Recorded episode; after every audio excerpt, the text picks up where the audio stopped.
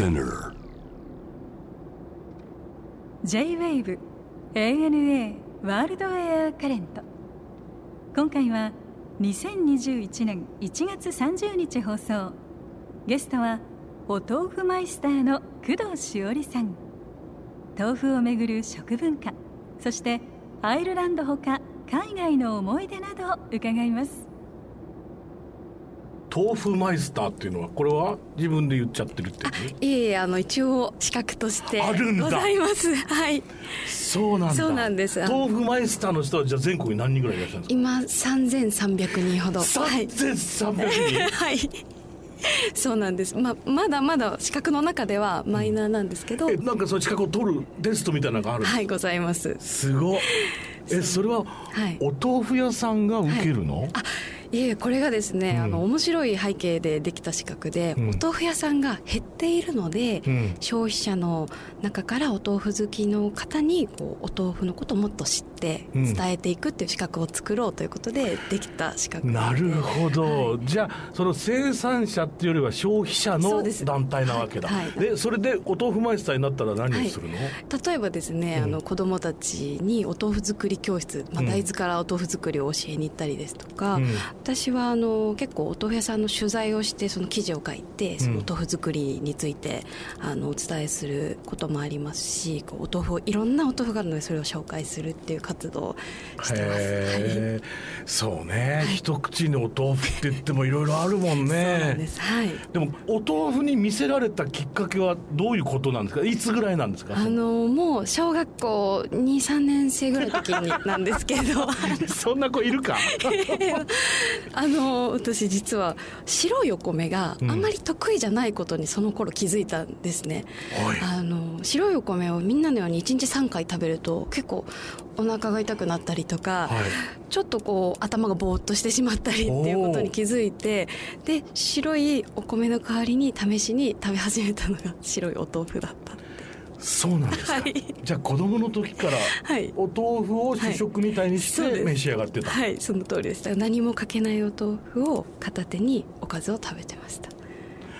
健康的かもしれませんね。変色ではあるんですけどただまあその方が自分自身の体には合う気がしてそれをもう習慣にしていたのがその頃からです。でもそのさ、は食べる、まあ、お豆腐と、はいその研究じゃないけれども、はいうん。対象として見るのはまた角度が違うわけじゃないですか、そうですね。ただただその小さい頃は母が買ってきたお豆腐を食べていたっていう、まあ、食べることが好きでお豆腐が好きっていう感覚だったんですけど上京してからうん。自分で、まあ、一人暮らしなので買い物に行くようになって、お豆腐屋さんに行ってみたり、うん。当時通ってた大学の周りにもお豆腐屋さんがたくさんあったので、うん。休み時間にお豆腐屋さんのおじちゃんとこうお話ししたりすることで、お豆腐屋さんという職業に興味を持ったりですとか、あと留学生なんかも喜んでお豆腐食べてくれてあ、これはなんかこうお豆腐ってすごいボーダレスでうん。いろんな国の人にも食べてもらえる食べ物なんだなっていうところからすごいこう文化的な食べ物としてお豆腐に興味を持ったっていうのが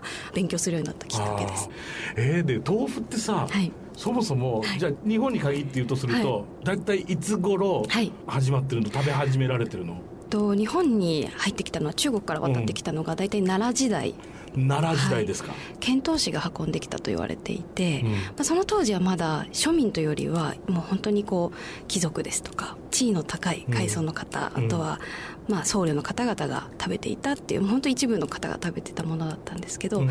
江戸時代に近づくにつれてだんだんこう庶民の生活にも浸透してきたって言われる食べ物ですね。大豆そのものは日本にもいっぱいあったよね、はいそうですね。お豆腐を作って売る方が出てきたっていうのが大体室町から江戸ぐらいなのでそうやっそて、まあ、商売になっていったり、うん。生活の中で積極的にお豆腐を買って食べる居酒屋で食べるっていうようなあの風習が根付いていったのはその後の話なんですね。一番初めって木綿の方なの？そうですね。木綿だよね、はいやっぱあっちの方がなんか原始的な感じするもんね。そうですあのもう当時は豆腐という言葉しかなくてそれは木綿豆腐を指していて、絹豆腐は江戸時代に作られたと言われてます。そうなんだ。絹ごし程度なんだ、そうですね、はい。やっぱりもうちょっと粋な感じにしたなかったってことだろうね、よりこう日本人なので、うん。お刺身のように食べてね。美味しいお豆腐っていうのを追求して絹豆腐ができたと言われてます。はあ、はいいや俺昔どっかで聞いて、はい。納豆っていうのはさ豆を収めるって書いて豆腐は豆が腐るって書くじゃん、はい。これミスって伝わったんじゃないのかって誰かに聞いたんだけどいやそうなのかなとも思うしあれどうなの？それっ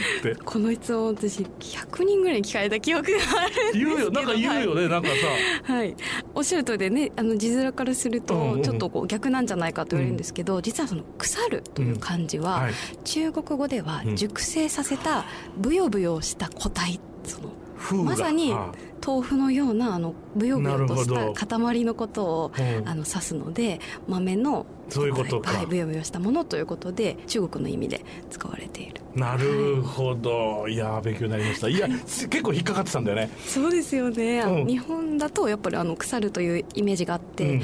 飲食店さんだとあの富っていうそうですね。もう少し縁起がいいような字はっていうこともあります。あるものね、はい、そうか。で絹ごしは江戸時代にできた。はい、いい話聞きました お豆腐のお仕事っていうのは海外に行くこともあるんですか？そうですね。あの先ほどの豆腐マイスターっていう資格を取りたいという方が結構その海外の日本人の方に多いのでなるほどなるほど。国外に行って例えばまあ香港も行きましたしその豆腐マイスターの講座を開きに講師として行くってこともあったんですけど、はい。まあ、私的に行って印象的だったのは2017年に、あの訪れたタイのチェンマイ。チェンマイですか？はい。へここは結構あの欧米の方が移住を結構している地域でもあって、えなんかこう私が思っていたザ・タイっていうその屋台のイメージとはまた違って、まあ、そういう場所もあるんですけど結構こうオーガニックのカフェとかへあのえ山岳民族の方が作ったコーヒーを飲めるカフェとか結構おしゃれな感じのお店も多くて、うん。でたまたま現地で仲良くなった料理人の方のうん。飲食店を借りて、うん。じゃあ現地の大豆で豆腐作り教えてよってなるほど。いうことになりうん。あの一泊ステイさせてもらう代わりに豆腐を作りを教える。っていうちょっとこう exchange をしたっていう。タイははい。そもそもその豆腐を食するんですか、はいあのーまあベジタリアンのメニューとかも結構最近その欧米の方々の移住で、チェンマイにはたくさんあって、うん。あのメニューにもあるのとあともともと現地にはあの真っ白い硬いはんぺんみたいな形をしたお豆腐結構よく売ってて、うん。あとはサフランの黄色く色付けされたお豆腐るほど。へあれはあの殺菌効果があるらしいんですけども、本当に割と硬くて弾力のあるお豆腐で結構揚げて油で揚げて食べることが多いですね。ヌードルに入ってたり。ああそっかそっか、はい。はいなんとなくイメージわかるな、はい、なのでこう日本のような冷ややっこっていう食べ方よりは、うん。厚揚げのようなうんうん。感じで入ってることが多かったです、へえ、それチェンマイでもやっぱそうやってねどんどん豆腐のなんか文化としての豆腐みたいなものがほら国を越えてっていうのは面白い話じゃないですか、面白いですね、うん。実際にたまたま市場にも行ったんですけどそこで現地のおじ様がエディブルフラワーで食べられるお花とか、ナッツとかいろんなものを入れたすごくカラフルなお豆腐を売っていて見たこともないお豆腐を作ってるおじさんがいたんです。豆腐の中に花入ってんの？そうなんです。もういろんな色のお花だったりほ何の穀物なんだろうっていうようなはあ小さな粒なるほど。が入っていたりしてうん。びっくりしましたね。へえ。楽しかったです。あとやっぱりそのアメリカとかヨーロッパでもやっぱりどんどんね、ロンドンに豆腐売ってるもん普通のスーパーで。やっぱり欧米はあのビオオーガニックのショップとかにたくさん売ってますよね、うん、もうここ数年は特にだけど、はい。やっぱり和食のブームでもあるんで、はい。そのだしとかそばとかもいっぱい売ってるけど、はい。やっぱ豆腐はもうほぼどこでも嬉しいです。ほぼどこでも売ってるよね、私もそのヨーロッパちょっと旅していた時によくそのスーパーだったり、いろんな自然食品のお店もあったんですけど結構ヨーロッパはあのお豆腐をこうソーセージにしたりですとか、うん。なんかもう焼いたらそのまま食べられる味がついてる、カレーマンゴー味とか。うんなんかね面白い味付けのお豆腐もたくさん売っていてそれが逆に新鮮でしたね。ね。うん。それももっといろいろ食べてみたいなというふうに気になっています、本当だね、はい。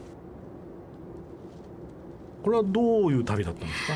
私にとっては初めての海外になるんですけども、初めてがアイルランド、はい。またこれもレアだね。そうですね、まあ、当時大学2年生であの留学という機会をいただいてえ約半年ほど海外の文化研修っていう形で語学を学んだりですとか現地の文化を学ぶということで生活していました。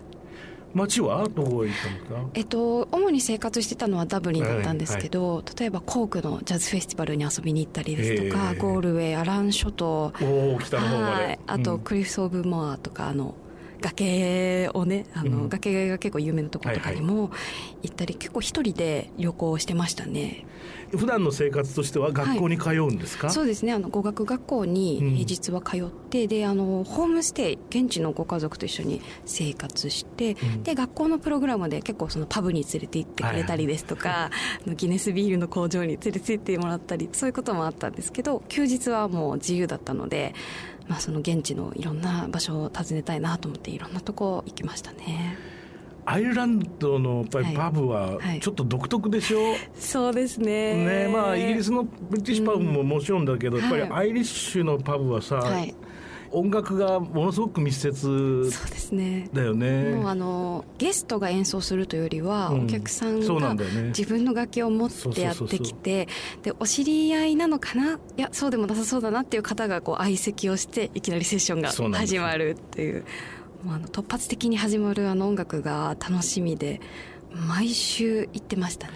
いやー、はい。あの文化はね本当独特で。独特ですねなんかねあのどこ行ってもルールみたいなのがあ あってまああのチューンっていうのはもう僕らから聞くと、はい。まあ、全部一緒のようなに聞こえるけれども20003000とあるわけで。でそれを知ってるのが出てきたら参加して知らないのになったらまた休んでみたいなのそれが許されるのね。最初はどこかで聴いた曲だけどちょっと違うっていうそうものがたくさんあって。そうなんですよね、はい。でそれの相性みたいなのがあるので、まあ、D のキーで始まってたらそれで次に行きやすいリールだったりをポンって誰かがチューン始めるとああじゃあそれって。それで何回4回5回繰り返したら飽きるからそうするとまた次のチューンに誰かが行くんですよね。そうするとおしってついていけるやつはついていく。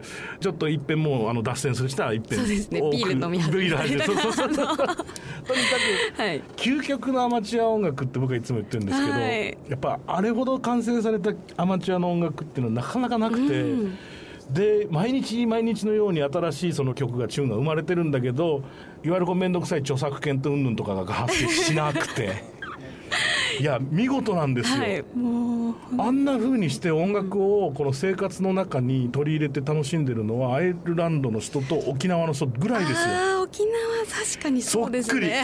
そっくり。あの感覚音楽とお酒をうまく使ってる国民ですよね。そうですね。もう本当パブがその語学留学でね教室で習う英語をこうちゃんと実践する機会になっていて、隣にいると大体こうおじいちゃんとか話しかけてくれるので、本当にあのメール交換したりとかして「今日もパブいるよ」って言われるとそこに行ったりとかあの、うん、世代を超えていろんな方と交流する場がやっぱりパブでしたね。アイルランド人っていうのはとにもかくにもはい社交的なのよね。それでイギリスに住んでるアイルランド人もやっぱりアイリッシュのコミュニティってまあ言ってみればさ、あのエンターテインメントの世界、はい。イギリスでテレビ出てコメディやってる人の大半はアイリッシュなのね。そうなんですか。で結局なんか日本でいうところの大阪人みたいな感覚なわけですよ、だからロンドンの人にとってはアイリッシュの人たちは面白い人で元気な人声がでかい酒が強い。歌がうまい。だから本当になんかそういう感じで東京の人にとっての大阪人だと思いますね。すごいあの人口も少ないので、結構人と人の距離感が近いなと思っそうだね。て私も本当にこうなんかテレビつけたらあのホストファミリーが「あどこどこの誰々さんだ」とか テレビに出てる人も知り合いなのかとかそうそうだね。結構そういうコンビニで話してたら「ああそこん家に住んでるのね」っていう話になったりですとか面白かったですね。ーダブリンはでもまだ大きな街でしょうけど。そうですね。うん。そうかパブでの演奏も見たしあとバスキングなんかもたくさん。そうですね。もう、あの、まあ、ダブリンにはグラフトンストリートっていはい。う一番みんなが通るストリートがあって、クリスマスうん。に結構こう著名なうん。ミュージシャンもチャリティーライブで路上でライブをしていて、まあ、それもそうですし日常生活でもそのバスキングを見ない日はなかったですね。そうなんだよね。うん。え何これ携帯電話を渡すああ落としたの？一そうなんです。あの私うん。現地の携帯当時こんなもう本当に小さい携帯だったので、回、うん。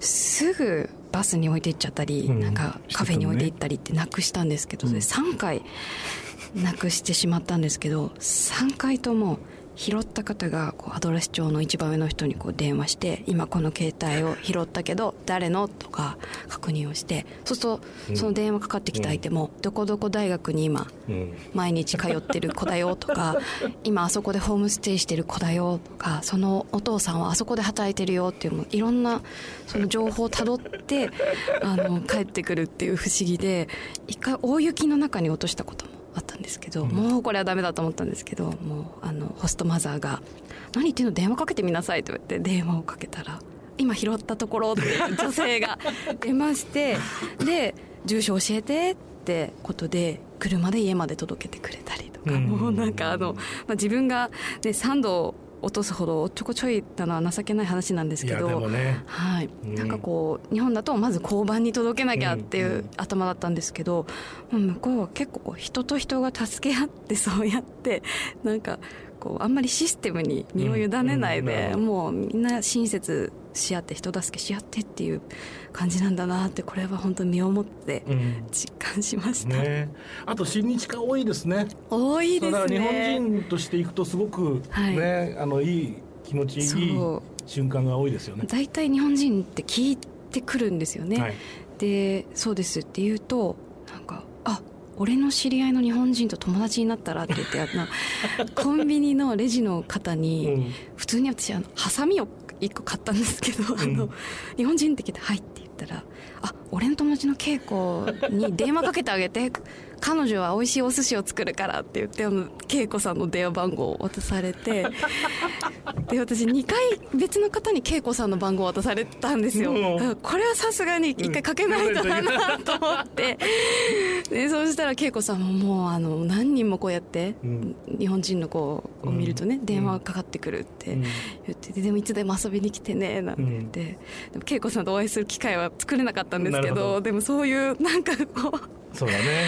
面白いことがいつも起きるっていう、うん、はい、あのパブももちろんねいっぱい楽しいとこいっぱいあると思うんですけど、はい、アイルランド行ったらどこ見に行ったらいいとかおすすめありますか？その町の中心にあるリフィー川っていう川があって、まあ、これも小さい川なんですけどそこに何本も橋がかかっていて、うん、そのまあ橋から眺める町の景色っていうのが本当に素敵。特に夕方。はい、ね、はい。このオコネル橋っていうのがまあ有名なんですけど、はい、小さい橋でもなんかこうノスタルジックな気持ちになって、よく歩いてましたね。あの街も小さいけど街を離れて瞬間のほらあのグリーンな感じ。そうですね。もう全面グリーンっていう。あの本当に自転車で多分数十分でもう羊とかいるんじゃないかなっていう、ね、羊しかいない、ね、そうですね。人より羊しかいないエリアに。本当に人より多分羊の方が多いでしょうね。そうですね。明らかに。だから出た瞬間に本当に羊羊めーっていう緑の、草原を見るのは気持ちいいですよね。そうですね。だから本当休日に何をするわけでもなく、うんはい、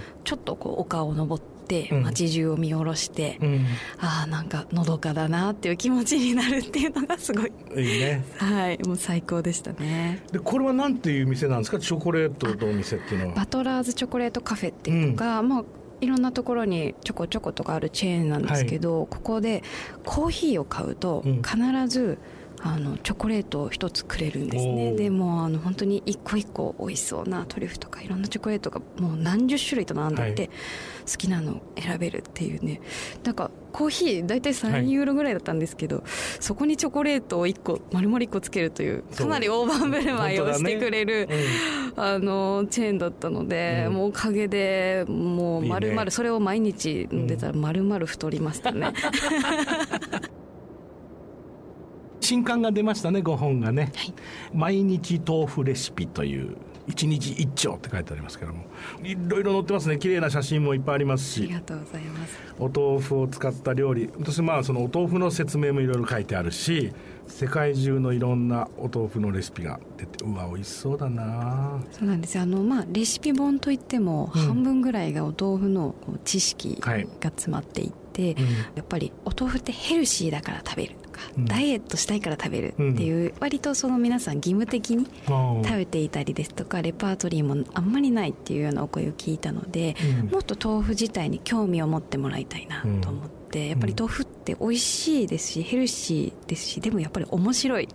自分の中ではすごくその歴史もあって、うん。地域性もあるのでそういったまあ情報をちゃんと伝えられる本にしたいなとなるほど。はい、そうだよね。だって日本国内だけでも豆腐って随分違うもんね。そうですね。だからあの郷土食って言われる、まあ、うん。やっぱり沖縄の島豆腐をああれもうまいよね。はい、やっぱりあの海水で昔は固めていて、ね。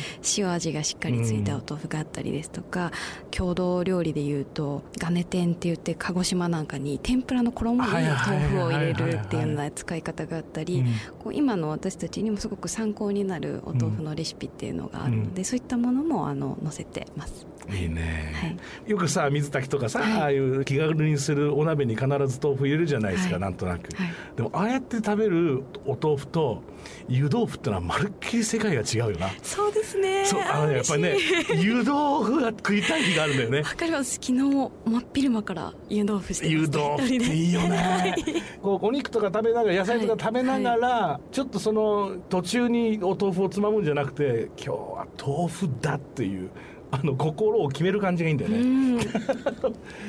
シンプルであればあるほどに昆布でもちょっと引いてさその昆布出しがうまいな、そうですね。あれな。昆布の力を。そのシンプルだからこそ。そうですね。こ昆布って偉いなっていうのをなんか確認したりさ、鰹節少しかけたら鰹節って偉いなってさ 普段だったら見落としがちな,、はい。なんか新商膨大というかこう一個一個の素材をが楽しきはいっていうね、塩とかでもそうなんだよ。ってなりますね。そうなんだようまいんだよ。